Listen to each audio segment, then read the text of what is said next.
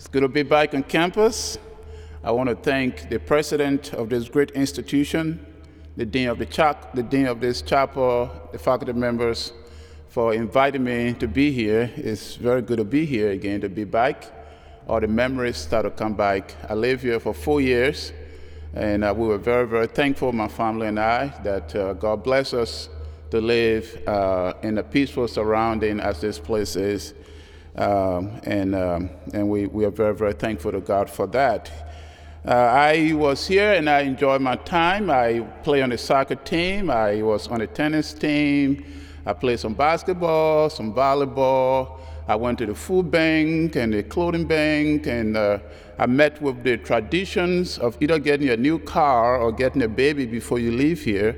I paid all of my dues. And it is good that uh, good to be back, and I'm only thankful.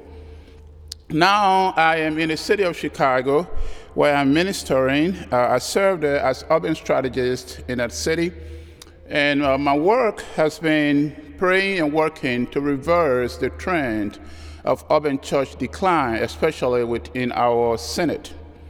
Cities in ancient times are defined as as, as they are differentiated from, from a town, they are defined as a place where people live, but they have protective walls built around them. They have to be strategically located so that there is a route for trade and for commerce, but they have to be they have to have walls around them, and that's what separated them from towns. It wasn't necessarily the population of people that lived there.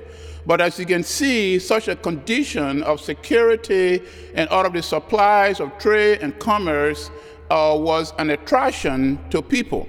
So people then came and dwelt in cities, and as we have it today, cities become they are population centers. They are places where the concentration of people is found. In cities, we find the total diversity of humankind, the poor, the rich, the people of every tongue and from every nation are represented in cities. And so when you think of such a place, it's become not only an attraction for, for all kinds of businesses, but people of commerce and innovation. All of those people are attracted because they know that where people are populated, where there is a high population, it is a perfect place for business to take place because you have a big client base. And so the question, as we just read in the text, God sent Jonah to Nineveh to proclaim the gospel of salvation to their town so that the people would turn away and turn to God. And of course, we know the story Jonah resisted. But it is this, it is this verse, and the Lord says, Should I not be concerned for that great city? Should I not be concerned for that great city? And so you will ask the question why would God be concerned for the city and not necessarily the town or not necessarily, not necessarily the village? God is concerned about cities not because of their geographical locations, not because of their beauty and grandeur, not so much because of their architectural magnificence and the brilliance of their layout and plans.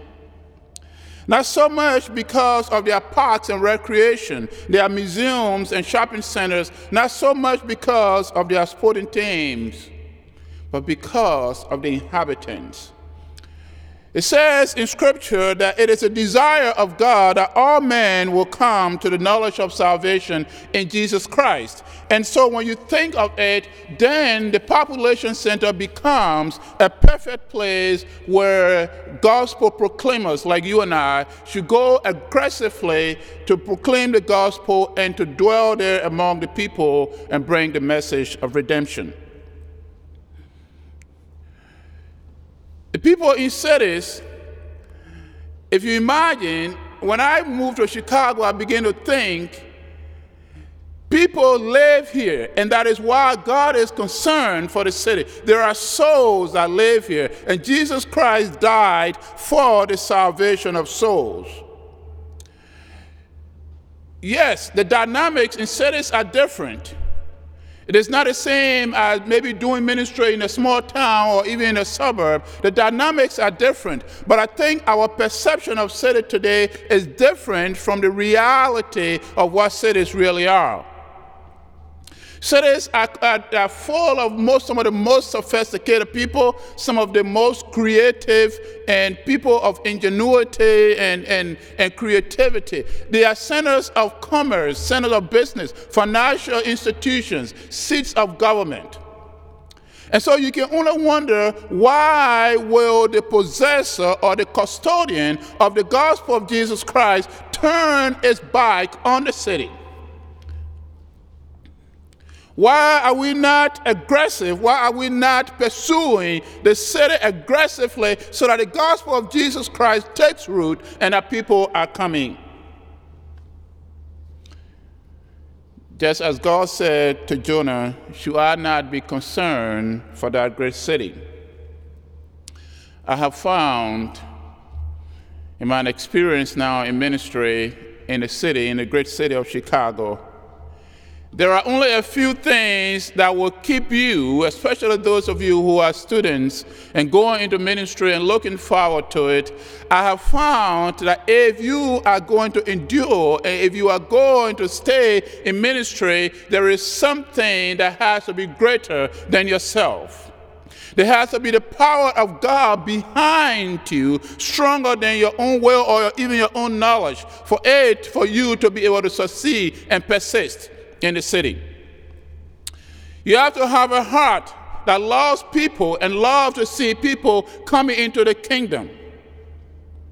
A love that is greater than the obstacles that lies ahead. Sacrifice and a heart that is bigger than all of the things that lie before us. It's kind of like David. David had God behind his back and his desire for the dignity of Israel was stronger than the hero that stood before him. And so, with that heart, he approached the giant.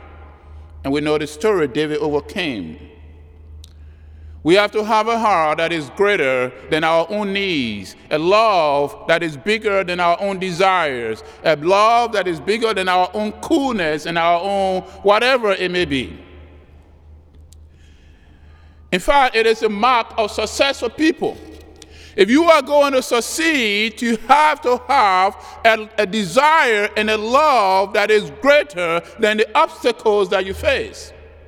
Many of you here are going to succeed and graduate or go on vicarage simply because you have a heart and a desire that is greater than the Greek classes or the systematic classes or whatever else that, that is thrown your way.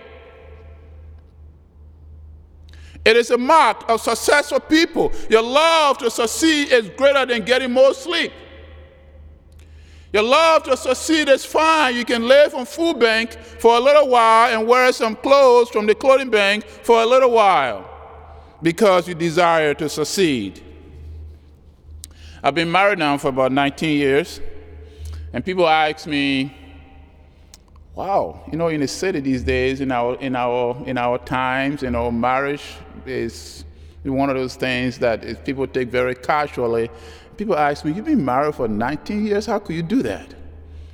And I have two answers, you know. I have one answer when my wife is around, and, and, and that category of answer goes like this Look at her, how could you not be married to a woman like this for, the, for all of your life? Look at how beautiful and great she is. My wife is just great. I don't have a problem. And the second category of, of answer is when she's not around. And that category goes like this We both have love for one another, then the, then the obstacle, our love is for one another is greater than the obstacles that have come against our marriage. Both of them are true. I do not lie in this case. But that is a heart that we have to go with in ministry. That is a heart that we have to go with in ministry. A heart that is greater, a, a, a heart of love for our Savior Jesus Christ that is greater than the obstacles that we see, that is greater than, than all, of, all of the things that may lie before us. It is with that kind of heart that we have to go into the ministry with. Chicago Cities, as I said, they are concentration of people. And so, why will we not make aggressive effort in the city center? People who fish these days, they have a new technology that helps them to identify where fishes are concentrated, where the fish is most concentrated, so that they are not spending their time putting their hooks in the water where there is no fish anywhere around. With that technology, they can go to where right where the fish is and they can fish right there. So it is for us. The Bible, Jesus refers to us as fishers of men. So indeed, if we take that to heart and we are fishers of men, then we must be in the places where the populations of people is concentrated. And the city is one of them. And the city is the place where people are concentrated. And so I come today to propose and lay upon your mind and on your conscience that maybe it is time that we, that Concordia as an institution will begin to think of maybe establishing an urban a track for urban institute or maybe a department of urban studies so that we are studying the issues of the urban centers of the city and their relationship to church decline or even our schools that are struggling in the city. Cities are transforming.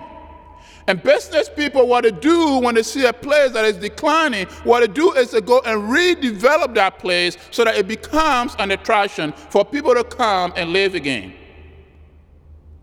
For us, the church, it seems like when more difficulties come to a particular place, we seem to go further and further away from there because we want ease of ministry. Ease of ministry.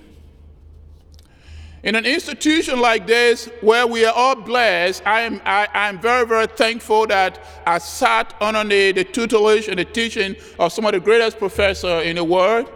I always think of my alma mater as a place. If you want to talk about about preaching and homiletics, and you want, and you go on my campus, you better know what you're talking about. If you want to talk about Luther, well, you better know a little bit more. You can't just know the basics. If you want to discuss any book of the Bible, you better know what you're talking about. Because over there, you have people who have mastered the details and who know it right down to the minute.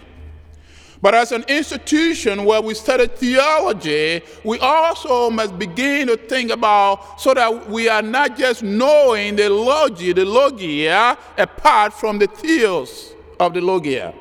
In other words, we cannot acquire and accumulate knowledge apart from the giver of knowledge.